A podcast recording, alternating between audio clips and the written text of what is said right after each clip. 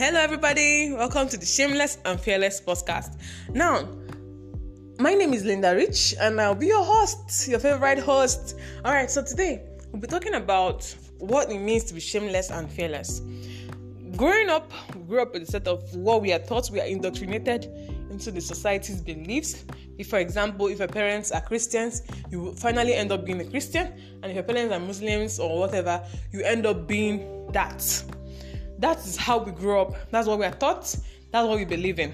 And that is what we grow up to be and grow up to teach our children, unless, of course, along the way you decide to drop it. That is what we have always known. That's what I've always been taught, taught. But then, do you know that you can actually leave all this behind? Do you know that this these behaviors and patterns that we grew up with might or may not be affecting you as a person, affecting how you grow, affecting how you see others, and most especially affecting how you grow with your purpose.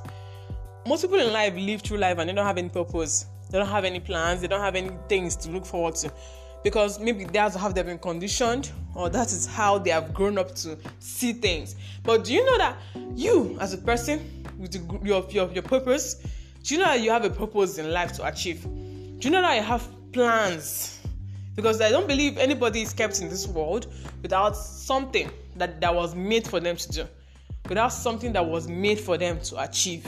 We all have purposes, we all have dreams, we have aspirations, but another thing that keeps us from doing those things is fear.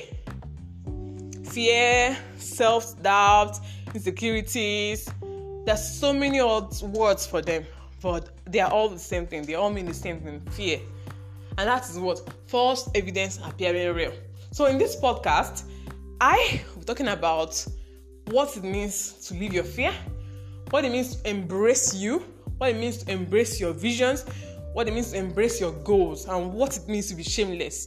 Like one mentor of mine says, Who shame epp? If you're Nigerian, you should be able to understand what I mean by this. Now, who shame epp? If you're always scared or you're always ashamed and you're always hiding in the corner, nobody will ever see you. Nobody will ever see the real you. Nobody will ever get to know you. And you you don't show yourself to the world. You know what that means? You didn't live living as a person means giving it all.